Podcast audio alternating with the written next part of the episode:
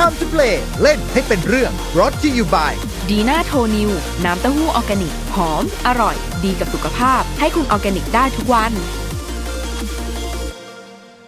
สวัสดีครับ ขอต้อนรับเข้าสู่รายการ Time to play เล่นให้เป็นเรื่องกับผมนายโปจินะครับสำหรับเรื่องราวในวันนี้เนี่ยเราจะมาว่ากันด้วยเรื่องของทวยเทพโบราณ เทพมารกันอีกครั้งหนึ่ง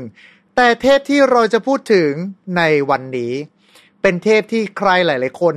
น่าจะเคยเห็นกันเป็นอย่างดีนะครับ โดยเฉพาะแฟนๆ ที่เป็นคนเล่นเกมทั้งหลายอย่างเกม ROV ครับ น่าจะเคยเจอกันอย่างแน่นอน เพราะว่าสำหรับเทพโบราณองค์นี้ กลายมาเป็นแรงบันดาลใจให้กับฮีโร่ตัวหนึ่ง ใช่ครับสำหรับวันนี้เราจะมาพูดคุยว่าในเรื่องของช็อกเนอร์ฟานนั่นเองครับ ช้างเป็นสัตว์กินเลือด เรื่องราวของทวยเทพโบราณองค์นี้จะเป็นอย่างไร ขอเชิญทุกท่าน รวบรวมค่าสติ sanity กันไว้พร้อม แล้วมาร่วมดำดิ่งกันกับ Time to Play ในวันนี้ครับ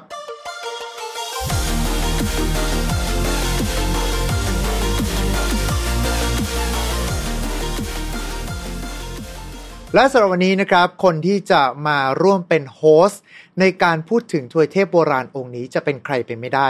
นอกเหนือจากคุณซิด แอดมิน Lovecraftian Thailand แล้วก็เจ้าของเพจเรื่องเล่าจากข้างใต้ผืนฟ้าที่ไร้แสง สวัสดีครับ สวัสดีครับผม สวัสดีทุกท่านเลยครับอ่ากลับมาเจอกันอีกครั้งหนึ่งแล้วนะครับคุณซิดครับผมอ่าสำหรับเรื่องราวในวันนี้เนี่ยคือตอนแรกก็คุยกับทางคุณซิดไว้ระดับหนึ่งอยู่เหมือนกันนะฮะว่า เราจะหาเทพโบราณองค์ไหนมาเล่าดีใน episode ต่อๆไป แล้วก็ มาปิ๊งไอเดียกันว่าสำหรับเทพโบราณองค์นี้เนี่ยน่าจะเห็นกันตามสื่ออยู่บ่อยครั้ง ก็เลยคิดว่าเราหยิบยกมานั่งพูดคุยกันน่าจะดีกว่าประมาณนี้นะครับผม แต่ผมกำลังสงสัยสำหรับเทพโบราณองค์นี้ ไม่ใช่ของเลิฟคราฟโดยตรงถูกไหมครับ อ่าโดยเทพตัวนี้นะฮะเป็นเทพที่ถูกสร้างโดยเพื่อนสนิทของเขาคนหนึ่ง เพื่อนของคุณเลิฟคราฟนะฮะชื่อว่าคุณแฟรงค์เบลเนปลอง ครับ เป็นนักเขียนร่วมสมัยกับเขาเลย ฮะโอเคนะครับผม ดังนั้นเนี่ย ฟังมาแบบนี้ถึงแม้ว่าจะไม่ได้มาจาก HP Lovecraft โดยตรง แต่ก็เชื่อว่าสำหรับเรื่องราวในวันนี้ น่าจะทำให้ทุกท่าน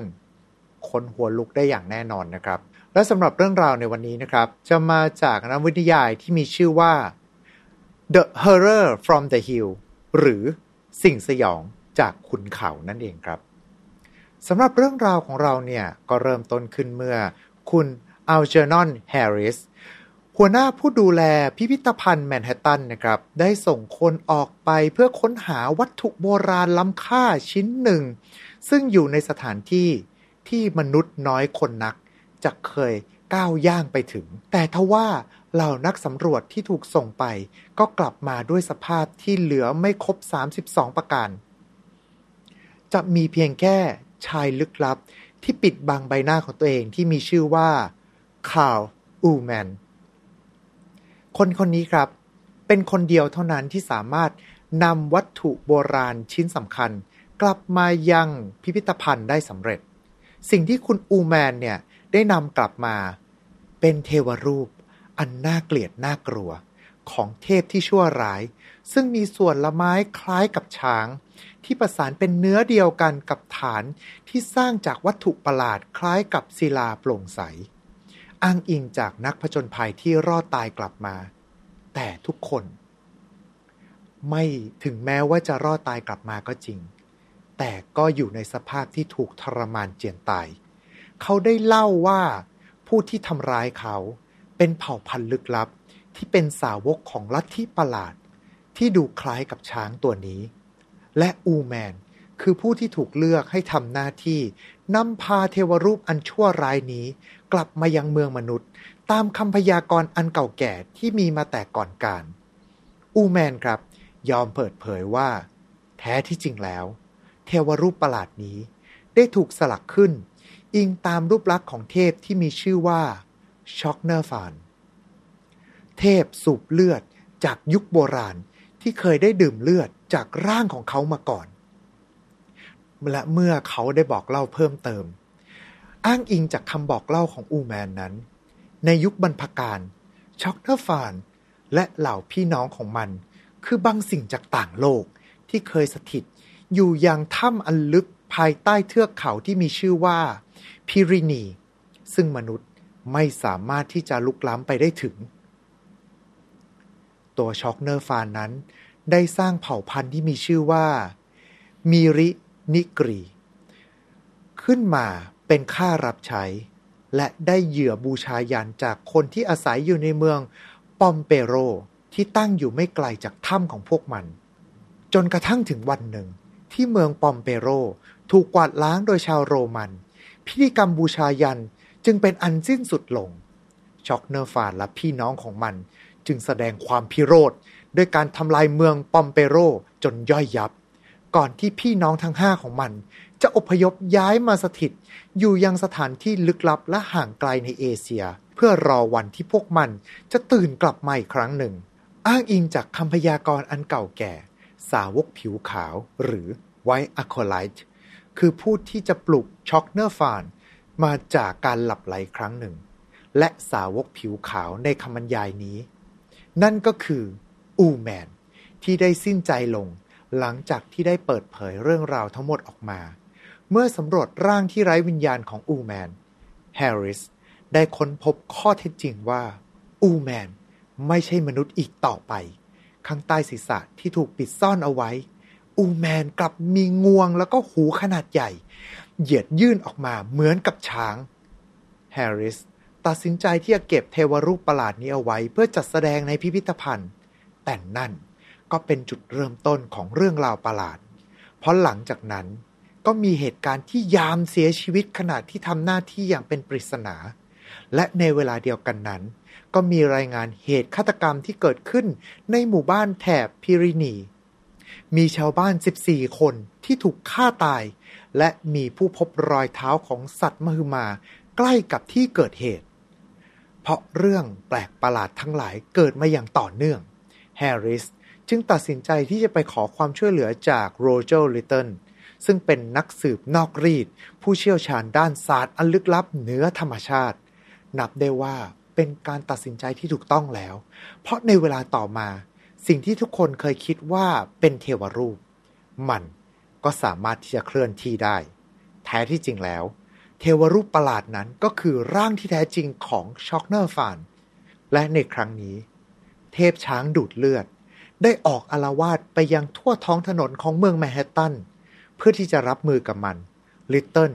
จึงได้ใช้เครื่องมือประหลาดที่สามารถยิงลำแสง เพื่อที่จะส่งช็อกเนอร์ฟาน กลับไปยังมิติของมันที่จากมา และเรื่องราว ก็ขอจบลงเพียงเท่านี้ โอเคครับผมสำหรับเรื่องราวของช็อกเนอร์ฟานนี้ อย่างที่บอกไปเนี่ยคือจะเป็นเรื่องราวของทางคุณแฟรงค์เบลนับเป็นเด็ถูกกไหมลองอืม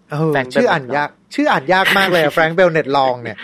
เอออมเขาสรุปแล้วเขาคือเพื่อนของ HP Lovecraft อีกทีหนึ่งอย่างนั้นใช่ไหมครับ อืม คุณแฟรงค์เบลแนปลองเนี่ยนะฮะเป็นนักเขียนชาวอเมริกันอืมจากนิวยอร์กเลยฮะคือเขาแบบว่าเกิดและเติบโตในนิวยอร์กเลย ก็คืออย่างที่เรารู้กันอะว่าคุณ Lovecraft อะแกเป็นคนโรดไอแลนด์ครับแต่ก็ตอนหลังก็ย้ายไปอยู่นิวยอร์กใช่ไหมอืมเนี่ยแล้วเขาสองคนเนี่ยก็ไปเจอกันแล้วก็สนิทกัน โดยคุณแฟรงค์เบลแนปลองเนี่ยนะฮะก็เป็นนักเขียนนิยายที่มีเรื่องสั้นเยอะแยะไปหมดเลย ครับ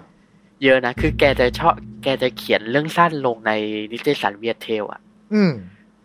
คือก็เป็นร้อยเรื่องอะพี่โอ้โห ครับผม เยอะมากอะแล้วก็มีเป็นนิยายด้วยมีเป็นอะไรด้วยต้องบอกว่าผมก็อ่านไม่หมดนะ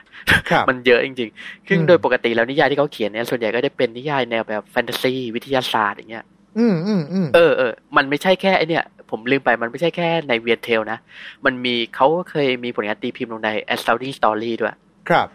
ไอที่ไอเนี่ย ไอที่ตีพิมพ์เรื่อง At the Mountain of Madness อะครับ อืมคือก็ทำให้ผลงานของเขาเนี่ยส่วนใหญ่มันจะออกไปในแนวแฟนตาซีกับวิทยาศาสตร์ ก็คือเป็นในกลุ่มไอเนี่ยในกลุ่ม weird fiction น่ะก็คือพวกเรื่องประหลาดนั่นแหละเนี่ยผลงานของคุณแฟรงค์เบลแนปลองจะเป็นผลงานทำนองนั้น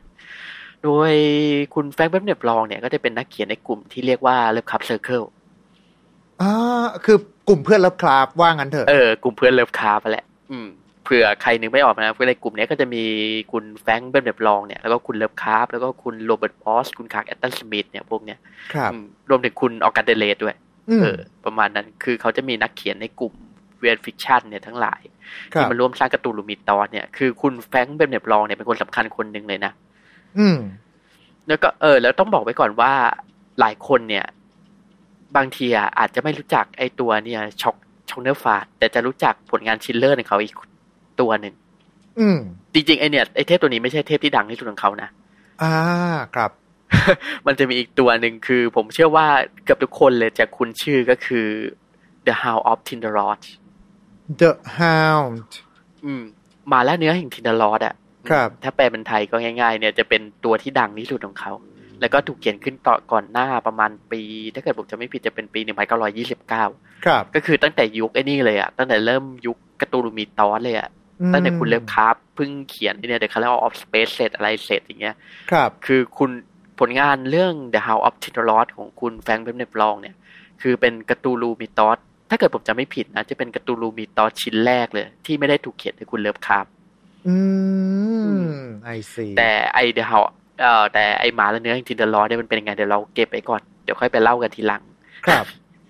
แต่ว่าเอาจริง ๆ แล้วผมกลับรู้สึกว่าหลายคนถ้าเกิดว่าเขาไม่ใช่คนที่ตาม Lovecraft มาแต่แรกอะ่ะ อ่า เหมือนกับเป็นปุถุชนธรรมดาทั่ว ๆ ไปประมาณเนี้ยอืม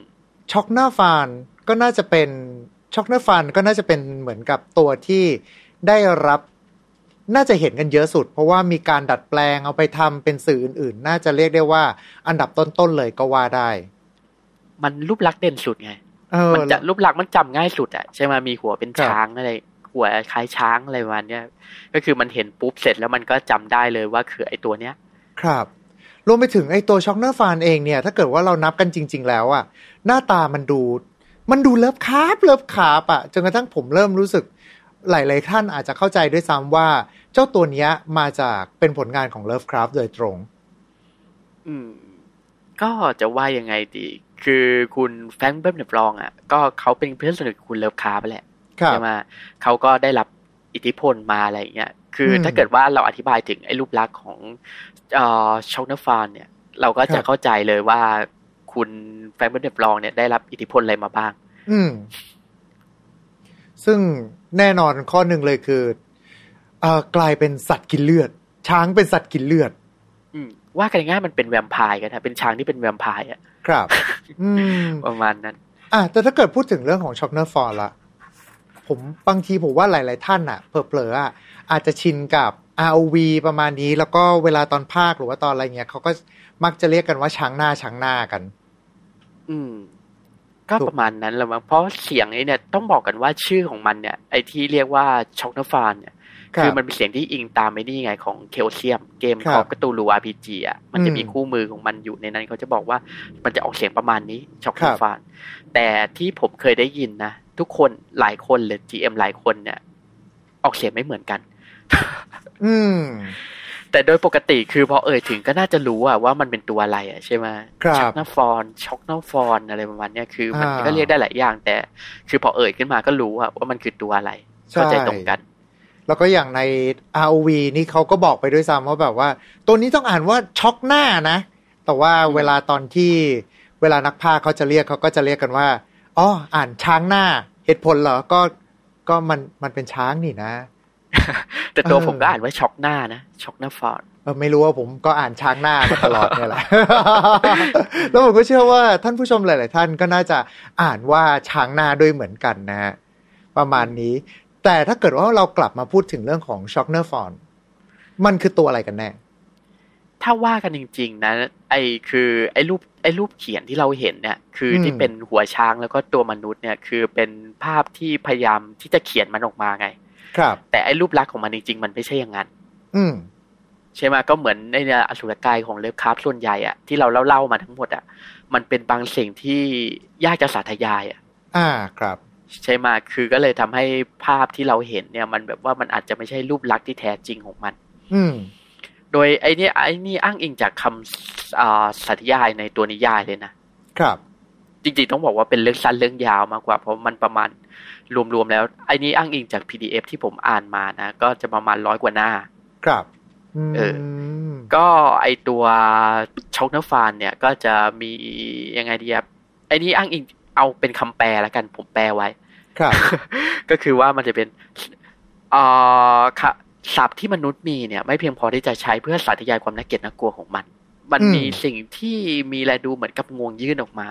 ครับ มีหูขนาดไม้มาที่ไม่เท่ากัน แล้วก็มีงาโปร่งแสงที่ได้เหยียดยื่นออกมาจากมุมปากของมันอืมแต่เจ้าสิ่งนี้ก็ไม่ใช่ช้าง แน่นอนว่ามันมีองค์ประกอบที่ชวนให้ระลึกถึงช้าง ถ้าว่าหูของมันก็เป็นพังผืดแล้วก็มีระยางยื่นออกมา อื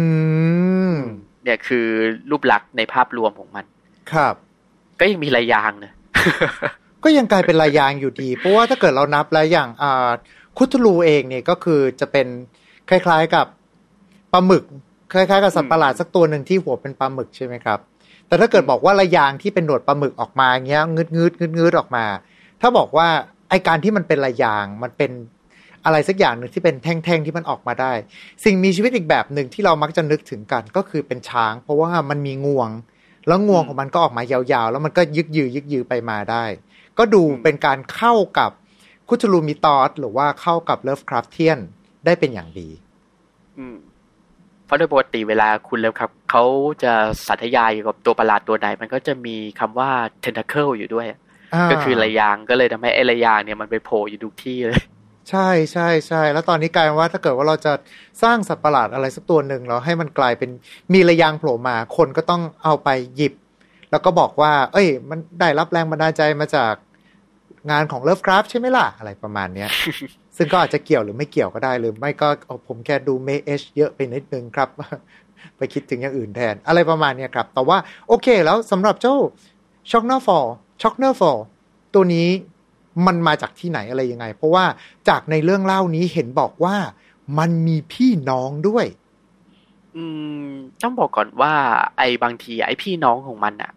มันอืมอาจจะไม่ใช่พี่น้องไง แต่มันอาจจะเป็นร่างอวตารของมัน ครับ ก็เหมือนไอเนี่ยเหมือนอย่าง Nyarlathotep อะใช่ไหมอืมเอ่อมันจะมีร่างอวตารหลากหลาย ซึ่งไอช็อกน l ฟอร์เนี่ยมันก็อาจจะเป็นมีร่างอวตารหลากหลายเหมือนกัน ครับอืม เพราะอย่างในเรื่องเนี่ยมันก็โผล่มาตัวเดียวใช่ไหมครับมันไม่มีแบบว่าโผล่มาเป็นพี่น้องอะไรก็มีแค่มันตัวเดียวก็เป็นไปได้ว่าไอ้พวกที่เหลือเนี่ยอาจจะเป็นร่างอวตารอื่นของมันอืมที่มีลักษณะคล้ายกันอืมก็คือไม่ได้มีการเอ่อระบุไว้ชัดเจนว่าที่บอกว่ามีพี่น้องคืออะไรยังไงประมาณนี้ถูกไหมฮะอืมใช่คือมีแค่กล่าวถึงเฉยๆว่าอาจจะมีพี่น้องอืม คือเขาระบุอะแหละว่ามีพี่น้องทั้งหมดห้าคน แต่บางทีมันอาจจะเป็นร่างอวตารของมัน เพราะครับ จริง ๆอะในเรื่องอะ มีแค่ตัวมันที่โผล่ออกมา ครับ แล้วถ้าเกิดพูดถึงเรื่องของความสามารถของมันล่ะ มันทำอะไรได้นอกจากช้างเป็นสัตว์กินเลือด อืม ถ้าพูดถึงจุดเด่นของ Chaugnar Faugn เนี่ยนะก็คือว่าไอ้งวงของมันน่ะ จะสามารถใช้สูบกินเลือดของเหยื่อได้ ครับ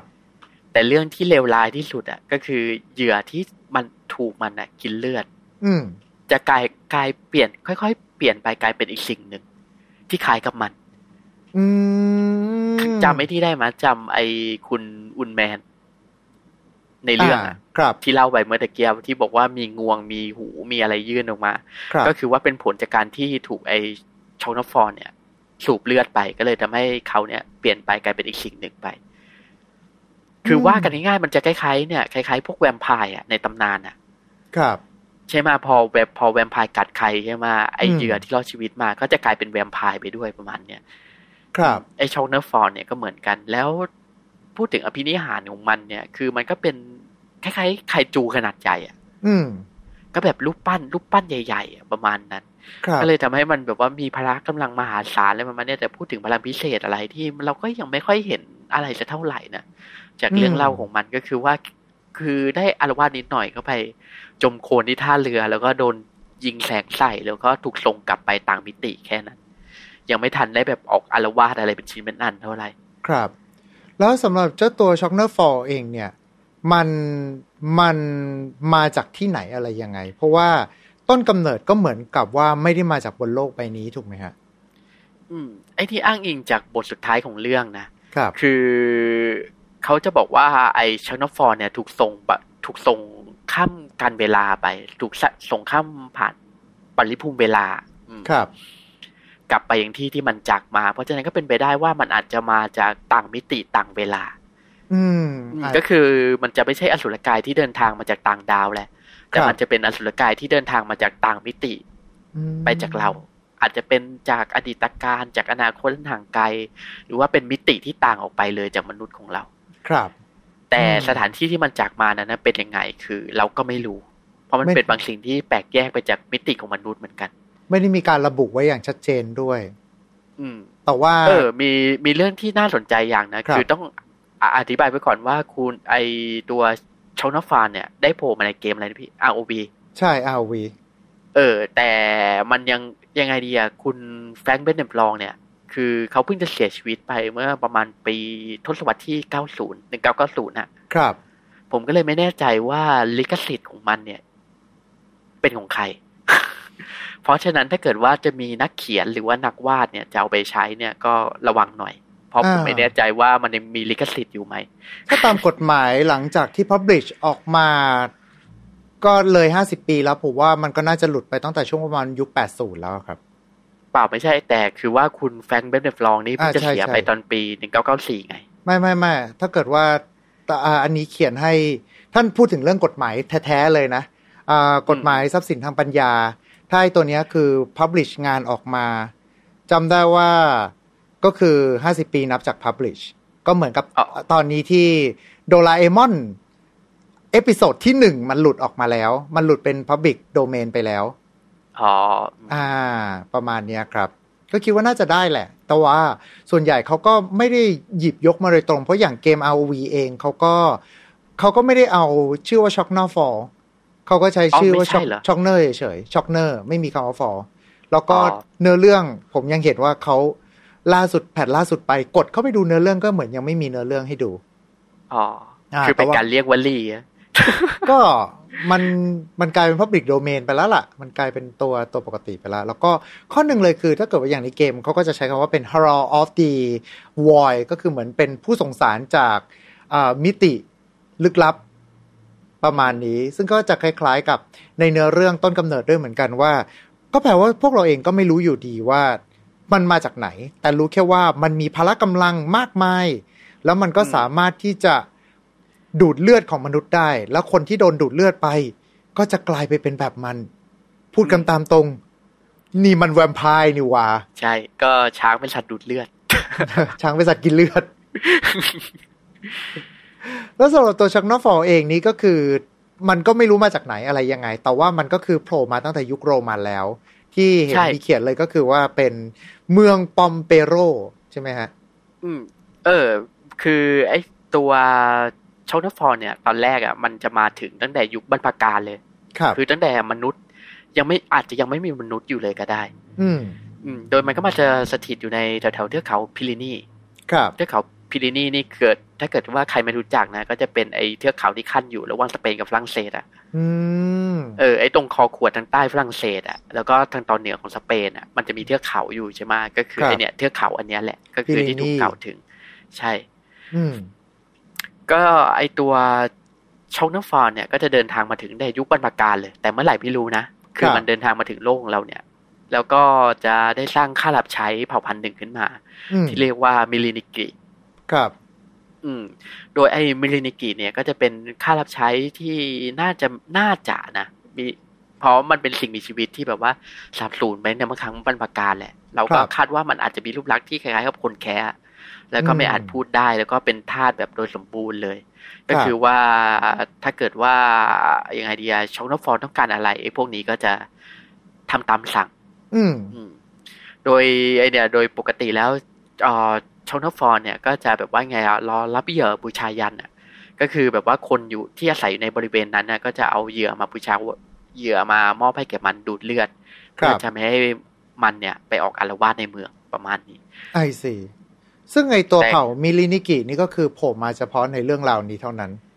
ใช่ก็คือว่าจะถูกกล่าวถึง คือก็จะไม่มีบทบาทด้วยนะ แต่จะครับถูกกล่าวถึงอะเฉพาะในไอในเรื่องสั้นเรื่องนี้ ครับ อืมอืมแต่ลูกหลานของมันก็จะมีบทบาทสำคัญในผลงานชิ้นอื่น อ่า ครับ แล้วอย่างสำหรับตัวชักนาฟอลเองนี่ไปโผล่ที่เรื่องอื่นด้วยไหม ที่เด่นๆนะก็จะมีแค่เรื่องเนี้ยแหละ แต่คือว่ามันยังไงดีอะจะถูกใช้ในหลายแคมเปญนะของคอฟกระตูลูหอ่ารือว่าก็คืออันนี้จะเป็นถูกหอยู่ไปใช้ในเกมอืมส่วนใหญ่ก็คือจะโดนมีความเด็ดแหละ แล้วก็ส่วนใหญ่ก็จะไปอยู่ในเกมด้วยอะไรด้วย แต่ว่าถ้าเกิดว่าเป็นคนจำได้เยอะอ่าไอซีแล้วรูปลักษณ์มันด้วยมั้งคุณดูแล้ว ผมว่ามันก็มีการลิงก์ลิงก์ไปถึงอ่าพวกความเชื่อในแง่มุมต่าง ๆ ด้วยเหมือนกัน แล้วก็ดูแล้วก็รู้สึกได้ว่า เราดูแล้วเราคุ้นตาประมาณนี้อย่างถ้าเกิดว่าเรานับถือทางฝั่งของฮินดูก็จะไปมีลักษณะที่คล้าย ๆ กับพระพิคเนตประมาณนี้ครับ ก็เลยสามารถที่จะทำให้เข้าใจกันได้ง่ายขึ้น หรือไม่ก็คือเผลอๆคุณแฟรงค์ที่เป็นนักเขียนเนี่ย อาจจะได้รับแรงบันดาลใจมาจากเห็นรูปปั้นของพระพิคเนตหรือเปล่าประมาณนี้ อืมเพราะฐานบัญชาการของมันคือตอนที่ไปถูกพบนี่ก็อยู่แถวๆพม่า ก็คือที่พูดที่ไอที่พูดถึงไอก็คือว่า ไอพวกเอ่อละต้องอธิบายก่อนว่าพอมันถูกถูกพวกโรมันกำจัดอะครับไม่ใช่ถูกโรมันกำจัดคือพวกพวกโรมันอะมาทำมาบุกเมืองใช่ไหมอืมแล้วก็ทำให้ไม่มีเหยื่อบูชายัน แล้วก็ไอตัวเนี่ยชองนอฟอร์เนี่ยไปอารวาสอืมก็พวกมันก็ตัดสินใจย้ายฐานนะจากยุโรปมาอยู่ในเอเชียก็คือพม่า อืม อืมก็คือในแถบพม่าในแถบทิเบตอะไรมาเนี่ยก็คือในแถบเอเชียพวกเนี้ยครับก็เลยทำให้ไอ้เด็กพวกลูกหลานของมิลลินิกิเนี่ยก็จะอาศัยอยู่ในแถบนี้อ๋อนี่ใกล้ตัวกับที่เราคิดเยอะมากเลยนะเนี่ย อืม เออ ก็คือว่าพวกลูกหลานของมิลลินิกิเนี่ยจะเป็นเผ่าพันธุ์ที่เรียกว่าพวกโชโช ครับ อืม คือไอ้มันจะสักมันจะเขียนในคำว่า T C H O แล้วก็ T ขีดแล้วก็ T C H O คือถ้าเกิดครับมันจะพนาวได้หลายอย่างอะ เอาเป็นว่าผมจะเรียกมันว่าโชโชแล้วกันครับโดยไอ้พวกเผ่าพันธุ์โชโชเนี่ยก็จะเป็นเผ่าพันธุ์ที่ยังไงดีอะสืบเชื้อสายมาจากพวกมิลลินิกิ แต่จะไม่ถูกเอ่ยถึงโดยคุณแฟงนะ ครับอ่าแต่ไอ้พวกโชโชเนี่ยจะถูกจะถูกจะเป็นเผ่าพันธุ์ที่ถูกสร้างขึ้นโดยคุณออกัสเดเลสอ๋อ นี่ก็คือเป็นช่วงที่เริ่มจะขยายจักรวาลของเลิฟคราฟกันไปละ เออ มันจะเป็นผลงานที่ชื่อ The Lair of Star Spawn อันนี้ครับจะถูกเขียนขึ้นในไอไม่ใช่ถูกเขียนขึ้นถูกตีพิมพ์ในปี1932ครับก็คือไอไอเรื่องที่เราเพิ่งเล่าไปเนี่ยเกิดในปี1931ครับเนี่ยแล้วก็ไอเรื่องเนี้ยตามมาในปี1932ครับโดยคุณออกัสเดเลสเขาจะเขียนร่วมกับนักเขียนคนอื่นอืมโดย I see ไอ้พวกชาวชาวๆเนี่ยก็จะเป็นเผ่าพันธุ์ที่มีลักษณะคล้ายกับคนแคะที่มีผิควรับสีแดง แล้วก็อาศัยอยู่ในพม่า อืม อืมเพราะไอ้เรื่องที่ชื่อ The Lair of the Star Spawn เนี่ยจะเกิดในพม่า ครับอืม ก็คือว่าเขาไอ้นี่แบบเล่าคร่าวๆแล้วกันนะเผื่อว่าจะมีคุณผู้ฟังคนไหนอยากฟังอืมคือเราไม่เล่ายาวเอารายละเอียดคร่าวๆพอก็คือว่าจะเกี่ยวกับนักสำรวจอะเป็นนักผจญภัยอย่างเงี้ยครับชื่อว่ารู้สึกจะชื่อ Eric Marsh มั้ง